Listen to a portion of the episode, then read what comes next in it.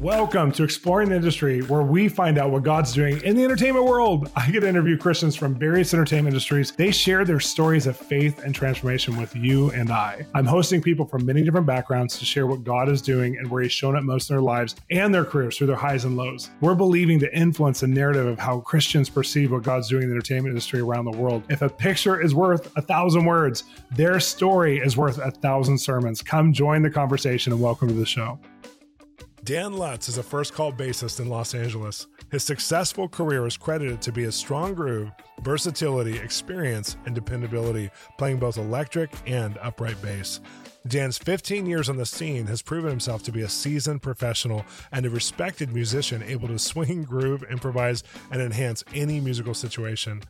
He has toured the world over with various artists, played countless sessions for commercials, movies, and television, and maintains a busy schedule in LA.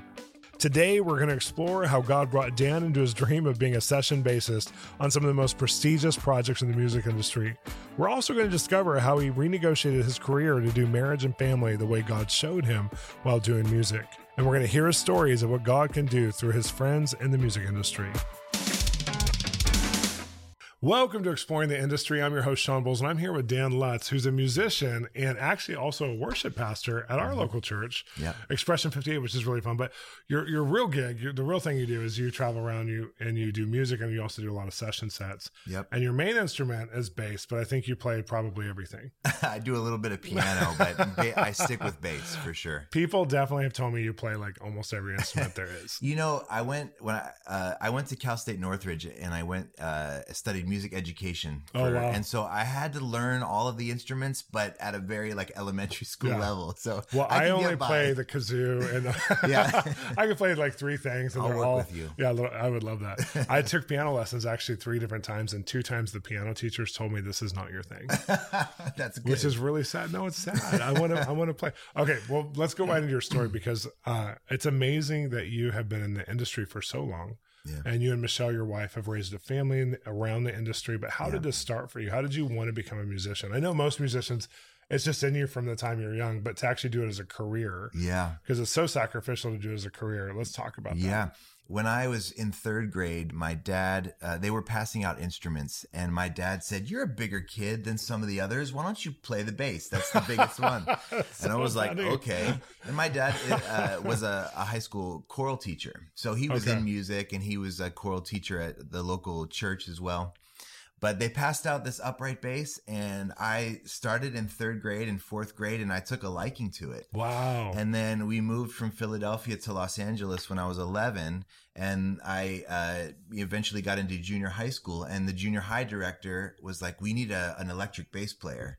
And I said, Well, I played back in third or fourth grade. Maybe I can. And from then on, seventh grade, it. it was it. And and I just I I had an affinity for it. I loved it, and I stuck with it. And here we are today. That's amazing. yeah. Your dad says you're a bigger kid. That was it. I'll never like, forget it. I have issue with this. I don't yeah, want to exactly. shop at the Husky section.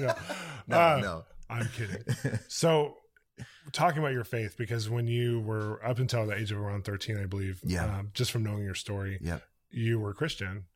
And not that you weren't a Christian after that, but you weren't walking with God the same way after that, it yeah. sounds like. And so, how did you know that this was your God assignment, your calling. Like take us on the journey mm. of when you mm. really surrendered to Jesus and what happened. Yeah, when I was 13, I accepted Jesus uh, at Forest Home at a junior high or high school event. And pretty much all the way through high school, I was with friends and plugged into a local church. My dad was the music director at the Presbyterian Church in Orange County. And um, I loved it, and I had a great relationship with the with people, and I and, and I really felt felt God's presence in my life, and started to understand faith and make it my own instead of just going to Sunday school. Yeah, um, and it became real. And up until I left for college, uh, you know, where I finally like went out on my own, I kind of disconnected. But for the most part, through high school, I was involved in church and I had a relationship with God but it wasn't a Holy Spirit thing. It was it was more of a we pray before bed, we pray before meals, yeah. we go to church on Sunday, and we do good things. Yeah. You know, yeah. and so that's kind of where it was. We didn't read the Bible, we didn't talk to Jesus, you know, on a regular basis.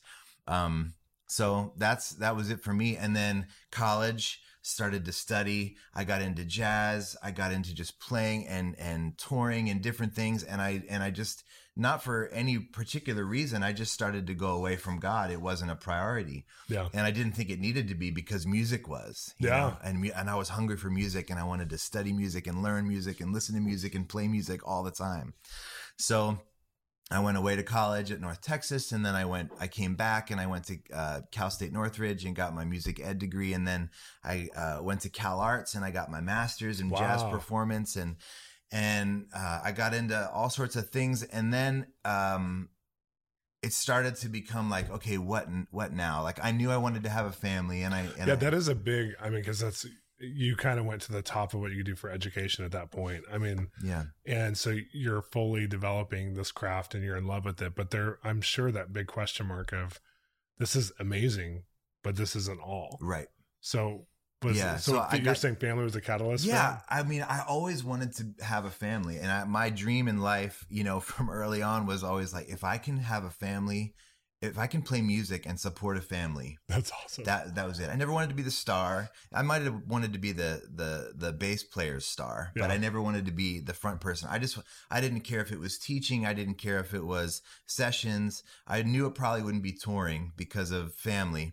Um, and I had done some touring, and I was like, "Well, this isn't going to work." God said to me at one point, "You are not Dan the bass player. You are." Going to be Dan the husband, Dan the friend, Dan the counselor. And this is before you were like This was church, before, before, yeah. This was connecting, is- before. This was wild. outside of church. This was sort of in that process of okay, I'm starting to really develop my voice on the instrument. I'm working. I'm. I was at this point in college. I was supporting myself, playing jazz Yeah. gigs and touring with different people, and God was like, okay, well, are you ready for the next thing?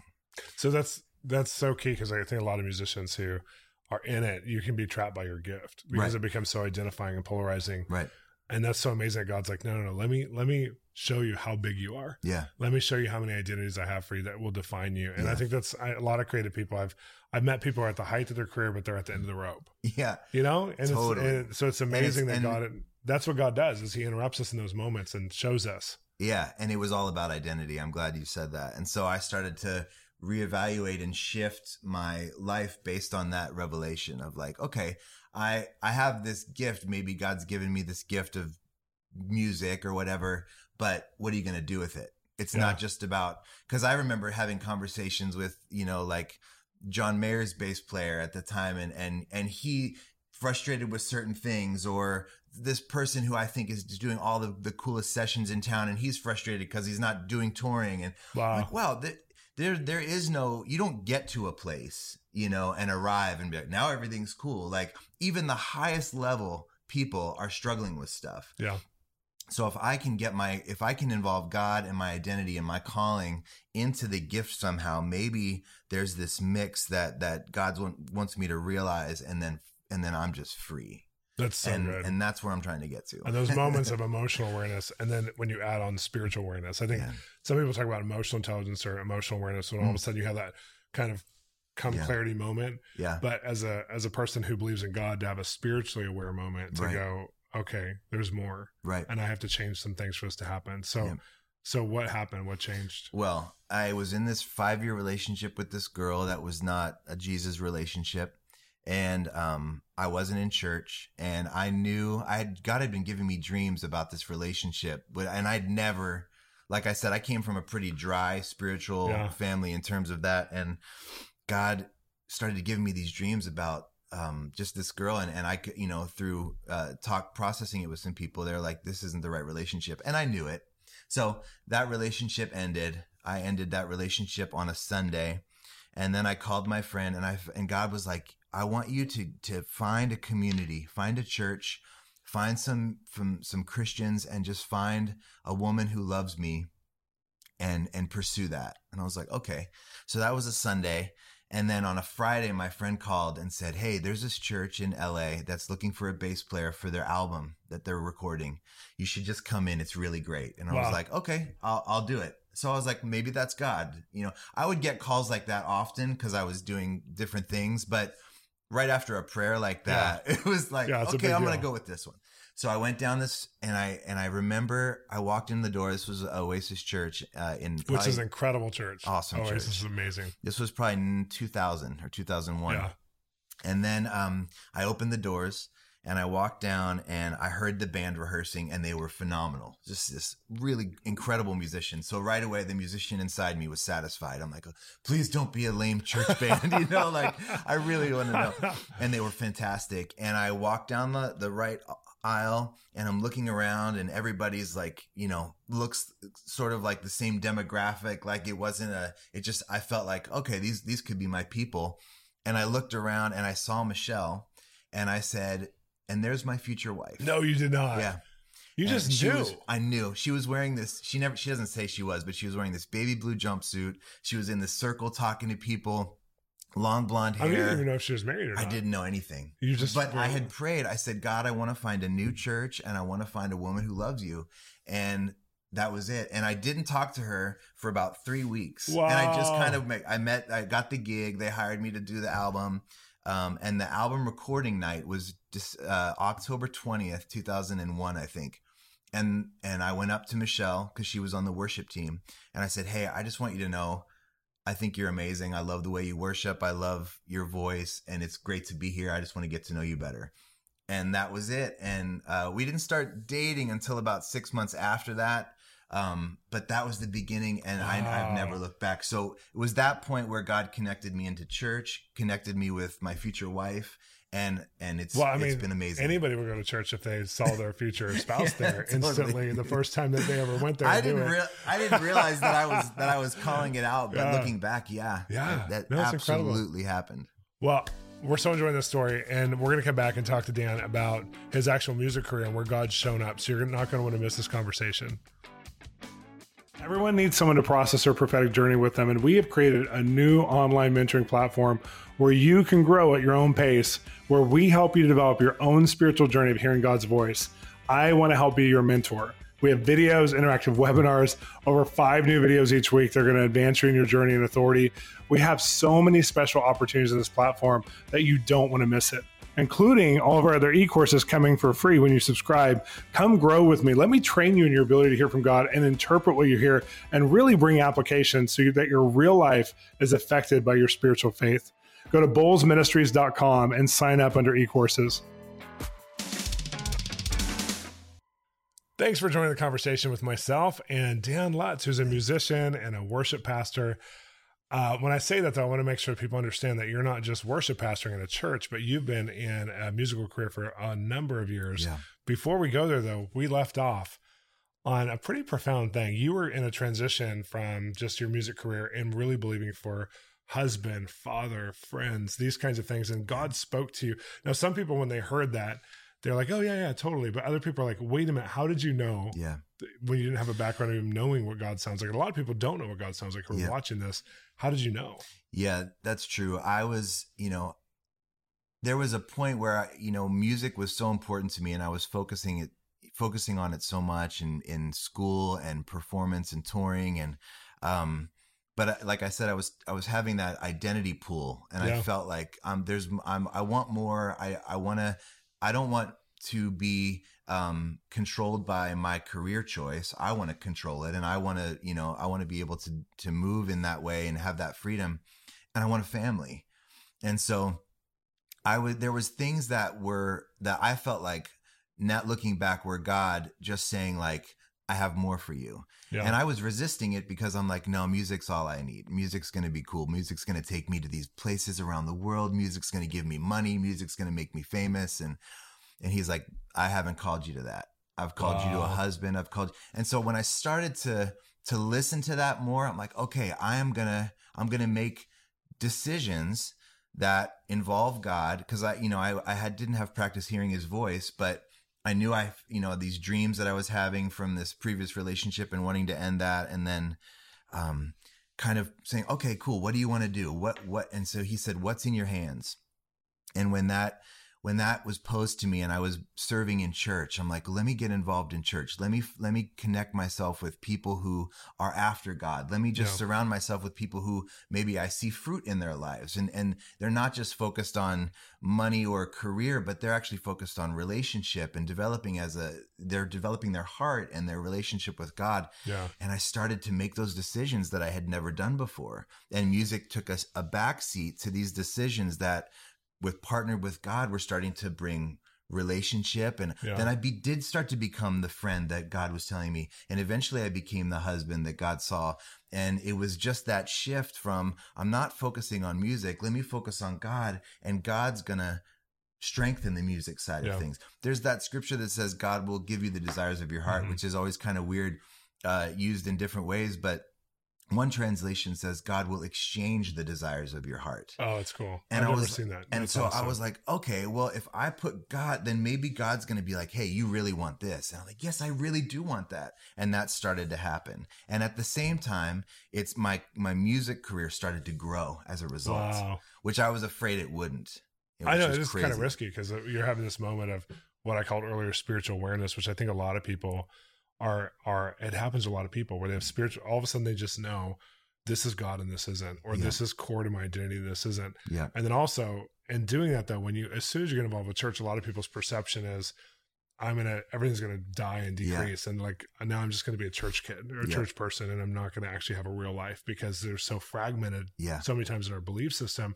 But one of the things I love about Oasis, where you were going here locally mm-hmm. in Los Angeles, which is just one of the greatest churches, they um they really teach on identity and they teach mm-hmm. on um relationship as a core value. They teach these kinds of values. So not only were you ready for that, but that's what that church was also serving you. Yep. So let's talk about okay, we're gonna go back into Michelle and the kids in a few minutes. I think yeah. that's important. But let's talk about during that season, what was the first big breakthrough you had in partnership to God? Not just because you were a musician, not just because you were you know um, this was in you and it was part of your dna but because you are now partnering with god your yeah. faith I had been doing this steady at this club in LA called the Baked Potato, which is I a, love the Baked Potato right uh, down the street. Yeah, yeah, iconic jazz club. It's fantastic, and everybody who's everybody just plays there. And I had a steady there with the guitarist from the Police, Andy Summers. Okay. Yeah, and we would play I think once a month. And it was fun. We just played, you know, jazz stuff and, and his take on things, and he's wonderful. And then uh, things were advancing, and we got called to do a week in Blue Note at the Blue Note uh, Jazz Club in New York. Oh wow! And I was so excited. This was one of the. I mean, I was playing with Andy Summers of the Police, and I'm just starting to make a name for myself in LA. This is probably 2001 or two, and he's like paying me a lot of money. It was really cool, and I was going to go to New York for a week the dates conflicted with a church obligation mm. where I was the music director at, at Oasis and we had some, I don't know, it was a big deal for our church. Um, but to me, it wasn't worth like I was. Uh, I'm sorry, I'm going to have to miss that. I'm going to play jazz with Andy Summers of the Police in New York. I've waited my whole life for this moment. And and my wife goes, "You should pray about that." Before you say it because i my i was conditioned as a self-employed freelance musician the phone rings you say yes. Every time. All yeah. the time. And then you figure out a way to do it. And if there's conflict you try and figure out that but it's always like yeah especially getting your feet i just i was newly married like i, yeah. I want to try and man she's like pray about that. And i'm like no i know god wants me like he gave me this opportunity and she's like why don't you pray about it? I was like okay and I prayed, and honestly, God was like, in my spirit, He was like, honor your first commitment. And wow. your first commitment is to the church. And I was like, are you kidding me? He's going to pay me like $1,500 for the week. That was really good money for me. You know, I was like, this is incredible. Honor your first commitment. And so I said no to Andy. And unfortunately, like he found another bass player and continued on with him at that point. And I honored my first commitment and I stuck with Oasis and I, I, finished that whatever it was a some special thing we were doing. And that night I really that night of that concert or that uh, worship um, service at church I really felt God say you are called to minister and pastor local musicians who are after God who are seeking what you have like a career in the industry but who want to love God alongside of it. Wow and and and a couple guys came up to me in a prayer after that um, service and were just like, "How do we get the family and the and the the gigs and and be in church like you. And that was the first time that I had even kind of seen myself like, oh, I guess I'm kind of doing this now. Yeah. And at the same time, God was like, here's part of your identity. Here's Wow. here's here's the here's the the first chapter of the next part of your life as a musician in church. And I was like, whoa. And now looking back, I'm like, this is exactly why I said no to that. This is what God wanted me to do. And now it's become uh, the fabric of who I am and Michelle and our ministry and what we're doing and what we're building. And 16 years at Oasis as music director, I saw hundreds of musicians come through from Berklee College of Music or uh, Musicians Institute in Hollywood. They would come Yeah. down. I had like a dozen of the amazing musicians. They've gone on to make names for themselves and careers for themselves, and they have families and they're touring and, and God is alive and involved in their life. And I would love to think that I had a small part of my sacrifice and my obedience to listening to God's voice has now hopefully, you know, gone out and, and affected others' lives as a result. So That's so cool. I love that God took you to a place of not only a new identity, but something that was outside of your current grade. Because music director, a lot of music directors are just focused on the equipment and the sound and the, you know, how everyone plays together. And God was saying, no, father, yeah. pastor, you know, like family. Heart. Yeah. And uh, so many churches are missing that. And so many Yeah. Christian communities are missing that because they just have somebody who's good at coordinating musicians. Right. Yeah. And I've watched you in our own community and I've watched people relate to you from all different stages of your life, you know, Mm-hmm. and they just there's this love in their heart, like, Dan, you know, like just you've Mm. you've been there in defining moments of spiritual identity for people, Mm. just like God took you through such a defining period. Uh, I want to go back into the Michelle kind of Mhm. story and Yeah. just kids because you guys you have three beautiful children and do. you have twins Yeah. and twins is not easy when you're in the entertainment industry and there's kind of a lie that if you have children once you start children you that's when your career decreases Yeah. unless you sacrifice them for it. So you guys haven't done that though because you've been still playing at a you know high level and you've also been still being able to be a worship pastor Yeah. and you have kids. Yeah. Talk about how that worked and maybe tell us the story of the children. Yeah, Michelle and I um, battled infertility for about five years Wow. after we got married. That's so Um, painful. It was horrible. It was a horrible experience, and we we both wanted kids, and um, eventually we uh, we did IVF, and um, you know we got twins out of it. Phineas and Jackson um, are amazing. They're nine now. And then we had a daughter after that with no problem and That's no medical intervention um, and that's Charlotte, and she's six. And you know, we had this five-year infertility journey, which was a crazy faith journey. I was so glad that I reconnected with God to go through that because I don't know how people do that. yeah, without faith. It's so intense. Um, but yeah, a family and touring, like, you know, I, when I got married, I had just gotten, uh, the, I don't know if you, if anyone will remember, but Taylor Hicks from American Idol was, Totally. uh, yeah, I was, remember. that was one of my big, my first big breaks. And he won Taylor, he won American Idol.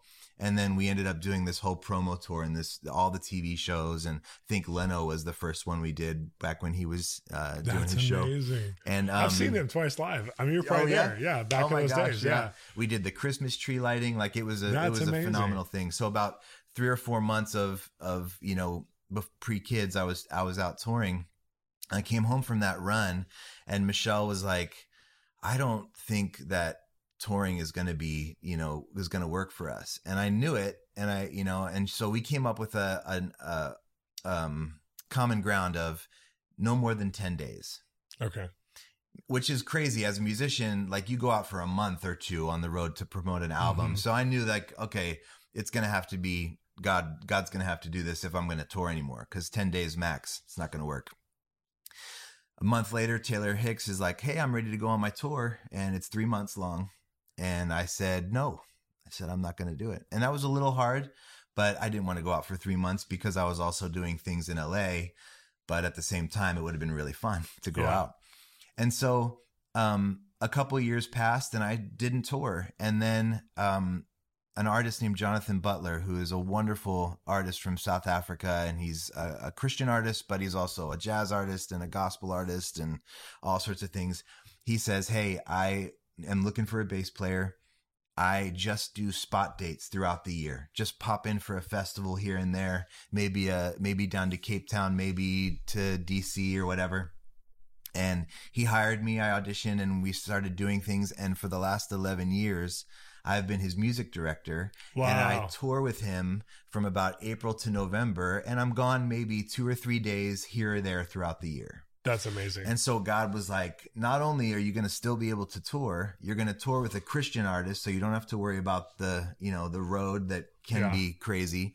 Um, and you're going to be surrounded by family, and it's going to work for your for your wife, and still have kids. And so that was amazing. So that is so good. I've been able to balance that and and still honor the the promise I made with my wife about her being the priority and me not being gone too long. And so it's just been amazing. So it's not I mean that that was God God's hand, but I, I would encourage people who are trying to figure out like can I tour? Can I be a musician? Like again, it comes back to prioritizing the things that are important to God, make them making them important to you yeah. and then watch what God does with the career because it's not like God wants you to at least in my experience I have never made a decision that I feel like God was on or God honored and then felt like I had to in the long run sacrifice something it's always been That's so good. it's always been added to I think I was saying no to Andy Summers week at, at the Blue Note in, in New York, but I was saying yes to the next 15 years of ministry shaping Oh, the lives so of good. of musicians who are hungry for what I have discovered or what God has sh- put in my heart. And so he exchanged the desires of my heart. Yeah. And now I get to do have a, a family, play music, tour, do recording sessions, and minister to this amazing artist, you know, community in Los Angeles Yeah. uh, at Expression and beyond. Um, and and just kind of share my story and what God's done. You know, you can have both. God wants you to have both. I love this. And I think, uh, especially that you, God's process for us is so different than we would lead ourselves. And that's the key is that he's a father and he's leading you. I love the language you just used because he's leading you.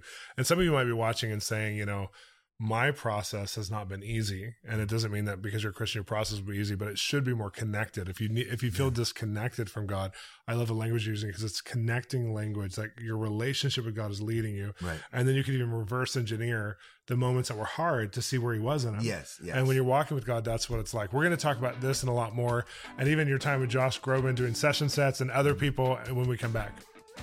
Hey, Exploring the Industry listeners, we have an incredible book that I just released just for you. My new book, Provision Prophecies, Prayers, and Declarations, is out now. I wrote this book so that you would have a very specific tool to help you use words to define your own history and future with God.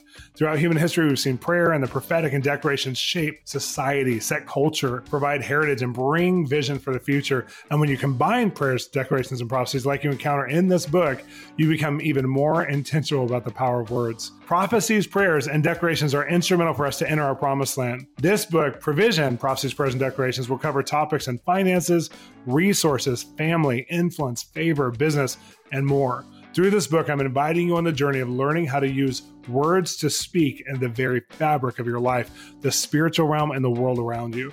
I pray that you'll find yourself using and reusing this book as you hear God speak to your heart. You can get our book anywhere books are sold, but if you get it at bolzministries.com and you pre order it or post order it, you're going to get a very exclusive teaching series. So I want to encourage you to get it there. Welcome back to Exploring the Industry. I'm your host, Shawn Bolz, and I'm here with Dan. And Dan, you've been a musician for a lot of years in the entertainment of years. industry and also in the church. You've been a pastor and a music director. yeah. Uh, we want to talk some about your career. And Okay.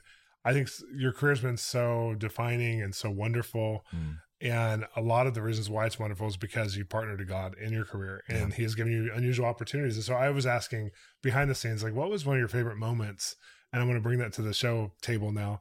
Like, what was one of the best moments when you started out, when all of a sudden, like, God gave you an opportunity? Yeah. I had, you know, one of my dreams as a kid early on in high school studying music was I loved the, I loved uh, albums and I always wanted to be a session bass player. I wanted to be able to be a part of a collaboration with other musicians that would last forever and people would listen to when they Wow. needed to be in that mood. Like I was just drawn to that. I loved reading the credits on albums and I'd run to get the new CD and I, before I even put it on, I would pull out the sleeve and I'd look at who played bass on what That's all the time. Um, so do you know like all the main bass I did. I? Oh, yeah. studied the when I was in LA. I just I knew who was playing the sessions and and just all my heroes. I loved it. But I had been doing sessions and um, just here and there for friends and small Yeah. projects and little things here and there. And one time I got called um, by a producer named Bob Rock to play on an album for Michael Bublé. Wow. And that was a big call for me at that time. I had been doing sessions, but nothing on that scale. yeah. And so, you know, I, I, I go into the session and, and some of my heroes, some of the people whose names I read on those album credits are sitting so in the room. And, you know, I just felt God, you know, in that moment, like, you're here. Like, Yeah. I didn't think that I had arrived. I was honestly very nervous. Yeah. I was really nervous. I tried to be calm, but but I did feel like God was like, I put you here, like this is where you belong. And I had a great session. And I and a lot of times when I'm in those moments and I feel like I don't belong or I'm insecure, you know, I have to just I just pray or I just talk to God and and, and that confidence, I don't it's like this holy confidence that comes on and he's Yeah. like, I've got you. Like you're here for a reason and I'm with you. And to know that in even in those like dream environments where Yeah. I can't believe I'm here to involve God and be like, don't, you know, I'm here. You, I've got you. I've got Yeah. your back. And so, yeah, so I'm playing with some amazing people and it was an incredible, incredible session. I think about those moments when um in Romans where it says, I've prepared or God has prepared you before time for good works that you'll do now. And I just think of, you know, some people have that feeling of deja vu when they get into an experience and then others as Christians, we would say we get in these moments that are like, I don't know, providential or they're just divine appointments, divine times Yeah. where you look around, you're like, I was made for this. Yeah. And I, they did a survey on the top 500, I think it was through Harvard, um, CEOs of Fortune Mm-hmm. 500 companies, all of them. They did a survey on them and they asked the CEOs questions and, and they came up with afterwards what they called the imposter syndrome, where everybody felt like they, they probably shouldn't be there, Yeah. you know, and they're hired in the top positions in, you know, global markets and they shouldn't probably be there. So eh, I feel like a lot of us feel like when God brings us somewhere, we almost feel like imposters to it yeah. until we rest in him and go, no, you made this before time began. You planned for me to be on this album. And that's why you put so much interest in me from the, in the first place, Yeah. Which I, So I love that, that you're looking around. What was it like to actually play with them? Like, was it Oh, over man. one day, a couple days? It was one day. I only, I ended up, I think I did like three or four songs. I don't even know if all of them made the album, but it was so, it was so fun. Like I left there and I, I think I called Michelle and I just couldn't believe it. It was just, yeah. I mean, and I, and I wasn't expecting the neck, the phone to ring for the next one tomorrow because I know how the industry works, but it was just this beautiful, like, sort of kiss from heaven. Like, Yeah. I got your back. Like, you're to be okay, you know? yeah. and And, then this started, awesome. though. The phone did start ringing, And then the phone started ringing. which is huge. Because Yeah. with you and Michelle saying we want to have this is our boundaries of how we want to raise our family in LA. Yeah. And I think one of the beautiful things that you had referred to earlier is like when you're saying no to something, God has room to open up Yeah. what you really are supposed to be doing, or he has room to use it differently. It's the same when you set boundaries. And I think a lot of people, no matter what kind of life you come from Yeah. or career, they don't set boundaries. And you said it earlier, like you don't say no. When somebody calls you, you say yes, because the moment you say no, they will find someone else. And that might be a permanent position. hmm So Yeah, and you know, that also- struggle. yeah, it's a it's real, and also there, I like you said, I set boundaries for my family, but those might not be the same boundaries, and and certainly aren't the same boundaries for another husband, musician, father, Yeah. who maybe is called to be out on the road and to be uh, an example out there. Like it- there has to be. I mean, Yeah. there is not a right or wrong. Like somebody's scenario to be on the road and, and a touring musician and have a wonderful home. I'm, I'm sure that exists. Uh, for me, it wasn't, it wasn't the call because I knew I wanted to be in LA and I knew I wanted to be around.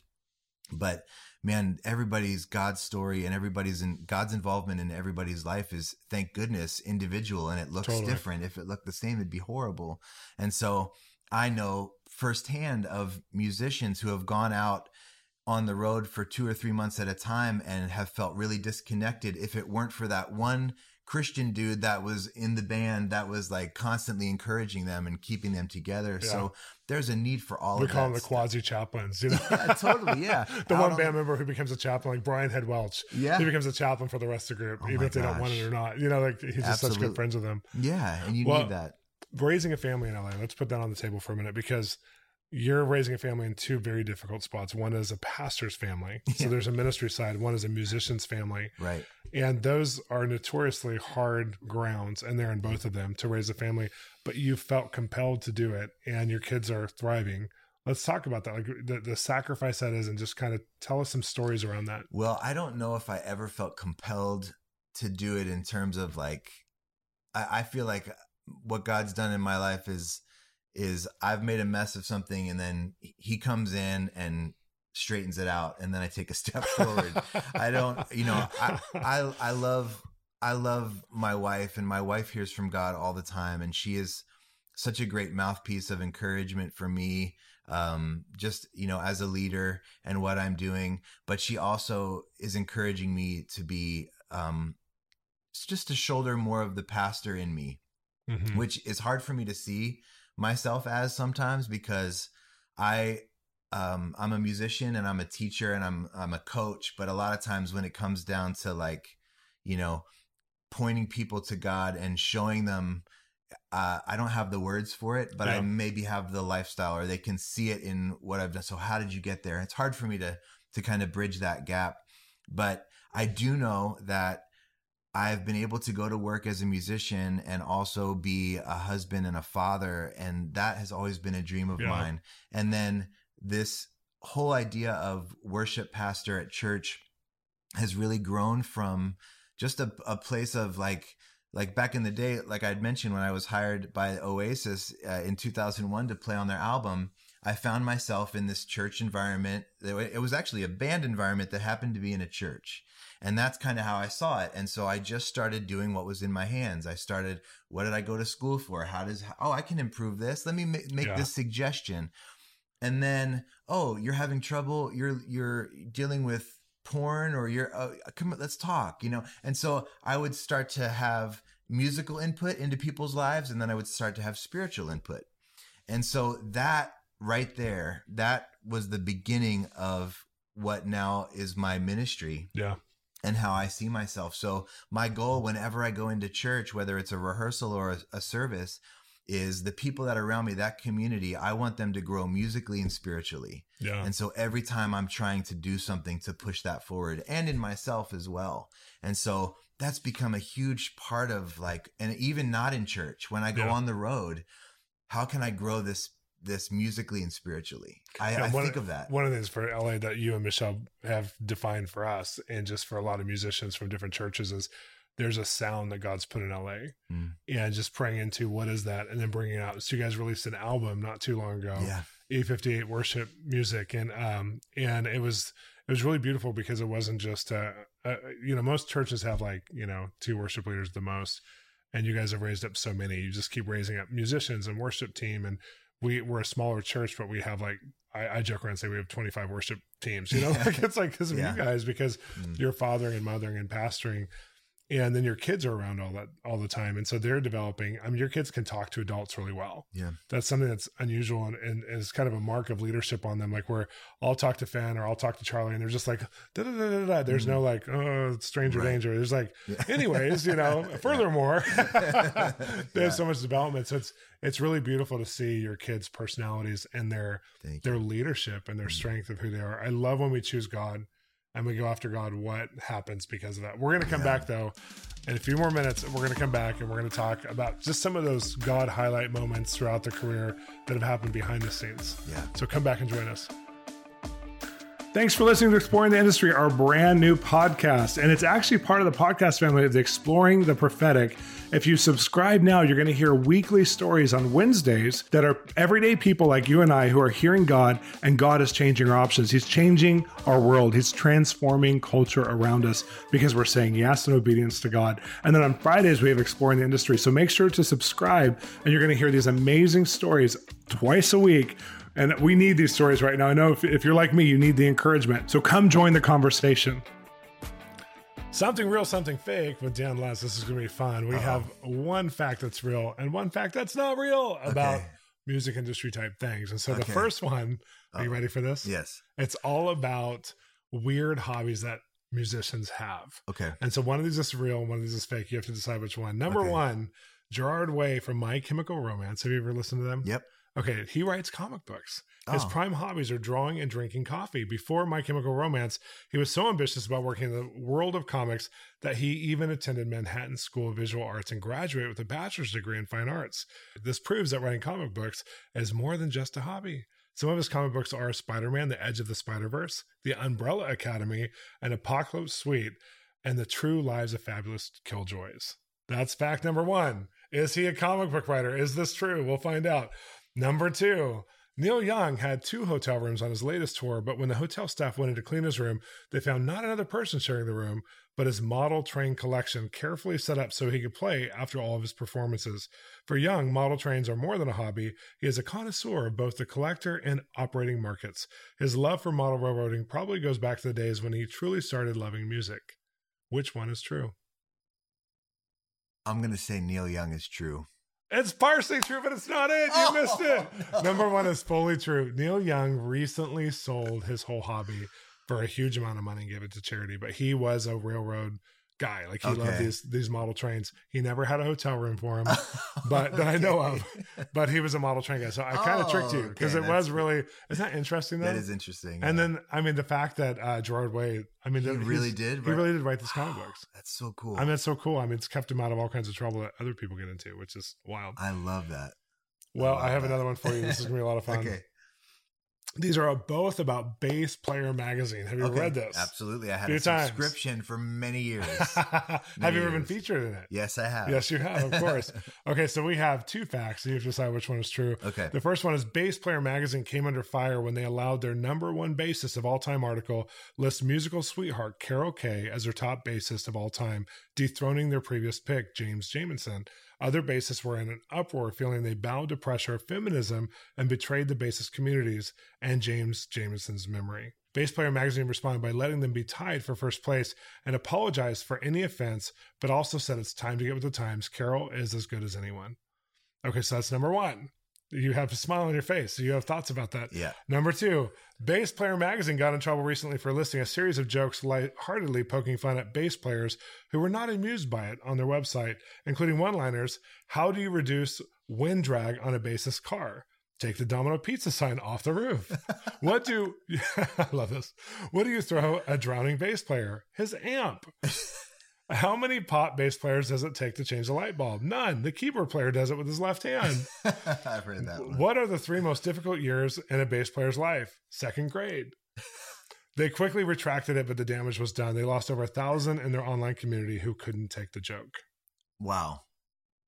Okay, well, what's funny about the James Jamerson and Carol Kaye thing is that they were both Motown bass players, and um, there were there is speculation that some of the times that James Jamerson has recorded, it was actually Carol Kaye. Oh wow! and so there has and so there was sort of like a i don't know if it was like sexist or i don't know how it happened but there is some there is some uh uh discrepancy about who played what but they're both amazing iconic bass players um and then the bass player jokes i don't i think that's fake i think the the, the jamerson and carol kaye thing is true I beat you.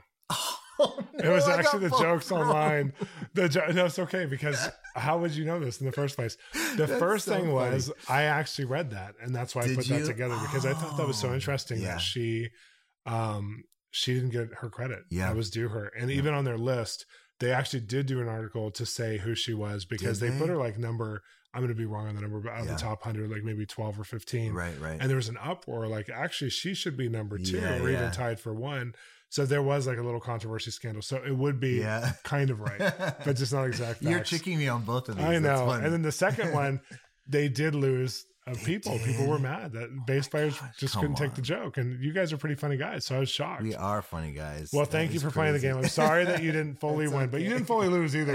And there's no prize anyways. So That's thanks all for playing. Thanks, Shawn. That was good. Did you know we have a YouTube channel called Bolz Ministries? And on that YouTube channel, we have new content. It's a video show that comes out episodically every Monday called Your Prophetic Journey. And it's a lighthearted take on some really tough subjects like night terrors, interpreting dreams, signs and symbols, what to do when your kids are having nightmares, these kinds of things. We're going to tackle huge subjects and we're going to do it with you. And it's already available. There's already a lot of episodes on there. You could watch it, you could subscribe to it, you could share it with your friends, but come onto our YouTube channel and join the conversation now about how you're growing in your prophetic journey. Share your stories and also hear ours. Thanks for coming back to Exploring the Industry. I'm here with Dan Lutz, who's a musician here in Los Angeles, also a worship pastor. And I love these stories because we're kind of navigating through a life that's really surrendered to Jesus. Like you you said yes to God and you've allowed him to build a career that's very unique. But what I love about God is that he can do that for anybody, that yeah. he has certain things he's calling us to that don't always look like they're going to work together. And right. that's one of the definitions of creative genius is seeing things that almost work opposite go together yeah. and that's who god is to us absolutely he's such a creative genius on how to mold our lives and he yeah. had this plan from the beginning and now he's doing it so let's go back into some of the story because you guys went through a period where transition was in the air god yeah. pulled you into transition yeah we were you know as a self-employed musician you can't call people and get yourself work yeah. you're essentially waiting for the phone to ring so you hopefully have certain things lined up and you're especially if you're you know raising a family you you want to you don't want to just sit around and wait. Yeah. Um and michelle and i uh we had been both on staff at oasis uh church for 15 years. Wow. And uh when our daughter charlotte was born michelle decided to come off staff uh to be home with the the twins and her with charlotte and i started to do some more stuff at oasis and then we both felt at some point in about 2014 that God was calling us to something different.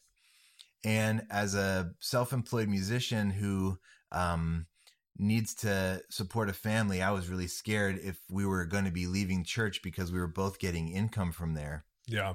So I was like, I'm going to have to go on the road. Uh, I don't, you know, we need to come up with a plan. You know, I like to strategize and come up with a plan. And, and God, you know, was like, go on a marriage retreat with your wife for three days. And so we did. And at that retreat, we got, we both heard God say, I want you to leave your church and I want you to sell your house. Wow. And I was like, no, hold on a second. We don't, I, we don't do that. I have to calculate. I have to research. And Michelle heard the same thing. And we just partnered together and we like, okay, th- we're going to do this. And so, uh, over the course of like six months in a very healthful and, and, um, honoring way, we transitioned out of Oasis and we were just going to kind of, you know, figure out what to do. And I was nervous as the husband and father, like, how am I going to provide? I, am going to have mm-hmm. to tour more. And we talked about not touring. So uh, this is going to be hard. And after about a month, I get a phone call from a, a, a friend who was doing an album with a producer named Larry Klein. And Larry Klein uh, ended up hiring me for this album at the end of 2014, which was the year that we decided to transition. So for 2015, God gave Larry, or maybe I should say, um, I ended up doing about eight records with Larry that year. Oh my Which is more than I'd ever done uh, probably year, in my yeah. whole career. Wow. Um, which ended up totaling the difference that Michelle was making at Oasis for that whole year. So I did about seven projects, and it ended up God ended up bringing in the finances to restore that gap that I was That's worried amazing. about happening. Because we listed, we listened to him and we trusted him. We also ended up selling our house and moving to another house, which because our house sold for a lot more than it was worth and we ended up getting another one that was worth uh that was that we ended up getting at a lot less than it was worth so we ended up making some money and this whole transition and the timing like if it wasn't for God and just hearing his voice, we would have been, or I would have tried to do it on my own and yeah. not really have involved him. And, and at the same time, like saying no and thinking that I was going to have to get a job or she, Michelle had talked about working at Starbucks and we said yes to God, which seemed like it was going to be stepping into some lack. And yeah. God came through and completely transformed my career and the, the whole, um, just the landscape of what it looks like to be in ministry and as a session bass player over the next like year and a half and wow. what we did at expression and how we got involved in the freedom that our pastors there give us um, allows us to be a functioning, healthy family where we're still creating and and doing output like the album you said and I'm doing sessions and I'm still touring but God is moving and and calling us deeper into ministry and deeper into a connection with him and now looking back I used to kind of be nervous about that invitation from him and hearing God, are you sure? And now I kind of get excited about like, what are you going to do? Are you going to call me away from something because I know you've got something else? And, it's almost like this weird like transition isn't scary anymore. Because when you're yeah. uprooted, I think anybody, especially in the entertainment industry, like whenever you get uprooted, and some people it's because they've worked with a certain producer for a movie or for music for right. so long and that relationship's no longer there and you feel like those dangling roots like where are these yeah, going to be planted sure i don't know how people do that without connected relationship to jesus yeah because anxiety level is hard with jesus exactly, let alone yeah. without jesus yeah. you know it's like but you do learn how to cast that on jesus cast your cares on god you mm-hmm. know like mm-hmm. you learn that so then you are I, i've been in those seasons too where all of a sudden i'm going whatever you do like i'm here like I, I mean there's nothing that's permanent on the side of eternity. So whatever you do, I trust you. Yeah. And um, I've always told musicians that I pastor or even out in the in a, in a, a secular environment where it's not church. God is my manager. And mm. I and I mm. look at it like that. And so whenever the phone rings or whenever I'm given a decision, I have to first consult him. That's amazing. What are you going to do, Dad? What do you want to do? Am I supposed to take this gig? Does this in any way hurt or on uh, you know fra- um, fracture something with Michelle or with the kids or with my responsibilities? And if it doesn't, then I get a green light. And most yeah. of the time, God is green lights until there's a red. Yeah. And now it's a lot more easy for me. It's been a decade of trying to figure out what God wants and how to hear from Him, but now it's it's it's easier to discern. I still get it wrong all the time, but my flesh is still very much a part of my of myself. but when I when I involve God and when I say, uh, "Do you want me to do this? Do you want me to take this?" I usually get a quick response, and I know how to move. And my my yes can be yes, my no can be no, and I'm moving forward in confidence, knowing God is being honored and involved in those decisions. Yeah. And that, as a musician, especially a self-employed, where you feel like you have to like constantly be pedaling and working and hustling in the next thing, there is a freedom and a and a and a sort of peace that you can get in really partnering with God when you're when you're making those decisions and when you're trying to make the right thing. You will never arrive as a self like you never get to a place as a musician where you're like finally I've got the gig I wanted. That's finally so I'm making enough money. Yeah. It's in those little decisions. And if you're partnering with God where you can really understand that he has the best your best intentions in mind when he's when he's still saying it doesn't have to be in church. Mm-hmm. You can go on the road, you can do the session, you can do the tour, whatever it is, as long as I'm there and involved. And yeah. that that's that's where I try and stay on a daily basis. Yeah. And if you look at uh, a lot of musicians, where are they now on YouTube? Mm. Whether it's just the bass player or the drummer or whatever from major bands, sure. the biggest impact, and they're working in real estate or they're right, working, right. and so even knowing that there's you know if you don't navigate it right, if you don't navigate it with with a God conscious, you know, yeah. um, it's, you're not going to get where you want to go anyways. Yeah. You only stay there for as long as the grace that's on your skill and talent and gifting or the opportunity you have some sort of relationship, relational connection. Totally. But I've met people throughout the years in Sri and I've spent time with them who, mm. you know, were some, someone, you know, and they, they're in yeah. that identity wrestle because they weren't yeah. someone in God. They were just someone. Yeah. And I love this. So, well, let's kind of switch in our last few minutes. I want to talk to, about uh, just what you're seeing as someone who's in secular music and Christian music, like you're in yeah. both. The E58 album billboarded on the Christian charts, which is amazing. You've been with a lot of major musicians. I mean, just an endless number of ma- major musicians you've played with and, and, done sessions for and played, you know, all over the city and then all over the world. Yeah. Let's talk about what God's doing in music because the, the lines definitely are blurring between the church and secular, and we're starting to understand more. And a lot of people are watching may not have heard like God assigns people to secular music and like to play with people yeah. like Josh Groban, to play with people like Michael Bublé, to yeah. play with people, you know, Taylor Swift, different mm-hmm. people. So let's talk about like those lines that are blurring and also what you're seeing happening. Yeah. I mean, I used to think that God was in the Christian music and we, you know, my dad, we grew up on like Maranatha and all that kind totally. of stuff. And so that was God's music. And then the other music was the world's music. And then I grew up and I end up becoming a bass player and a Christian in this world that's making music. And that was like, I realized that God, I was carrying God into those places. Does that make sense? Yeah. Like I thought that somebody else had to do it, or like if God wanted to be in the secular world, he'll just get there eventually. But I feel like my relationship and my my walk is a personal relationship with Jesus before anything else, Mhm. before genres, before churches. Like it's me and dad, right? And so I feel like God uses that. And then when people have an understanding of that, they just go about their day. And if God is in them, then he naturally assumes the space that those people are in, hopefully. And so that's for me, that's that's how I see it. And so Kanye yeah, has a huge platform and is an icon and a major star.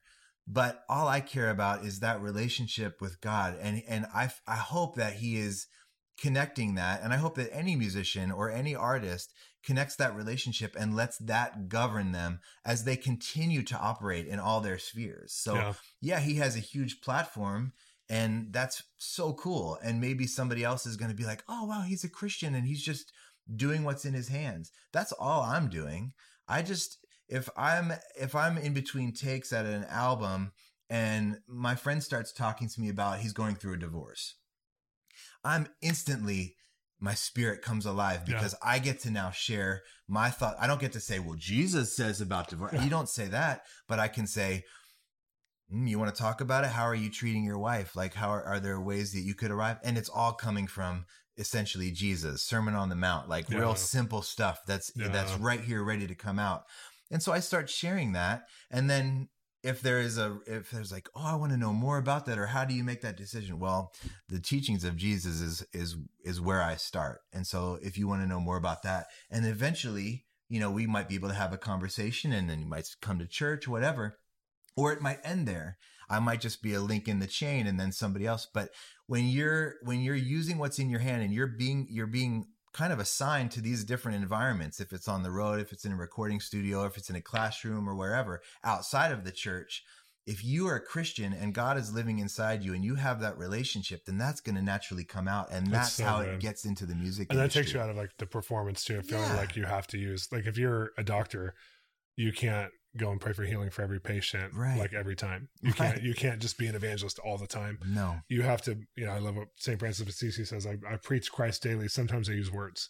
You have to just be. Yes. Yeah yes. and, and, that being there's something that people ask you questions like why is your family healthy? Like why do you Yes. why are you staying with michelle? Why are you those kinds of things. So i love that about you guys because there's if we don't go to these industries yes. then they're left alone. Yes. They're left to what they are humanity the demonic whatever. Yeah. And i love that you would go. I love that you would say no this is God. It's like yeah. we're supposed to be there. And I should say that I've been offered full time church positions three or four times in my life over the last 15 years, and I've had no problem saying no. yeah. And I've said it quickly, and I never, I mean, pray about it, but I, my calling, and I feel like God is like, no, I don't want you to be in, I want you to be in there a little bit, but I need you to be out here. Wow. And and that's so cool because you don't feel like you're betraying god like oh, i'm full-time ministry if you're called to god like Yeah. that's not how it works. That's not how your leadership is. That's not how our church's leadership is. It's like what are you called to do? Go out and do it. Yeah. But you got to have this connection and you got to be listening. If you're not hearing from him and you're not involving him in those decisions if he's not your manager then you're not going to be effective in those environments. He's got to So be good. alive inside you Well, we're going to stop there. I think this has been an incredible conversation. Some of you who are watching are hearing language about being led by God or God being your manager, hearing God's voice, these kinds of things that has really set Dan and many of our guests apart in their industry. And some of you have never considered that God is on the move in people's lives this way. I mean, hearing that he had opportunity to be a full time pastor and he's saying, no, I want to be with my foot in both worlds. That might be just eye opening to some of you going, wow, that's really amazing that you feel assigned to this industry, not just to ministry, that this is ministry too. And I want to encourage you to be praying for Dan, be praying for musicians, be praying for the music industry, Yeah. which affects our children, affects our culture, affects popular culture, affects politics.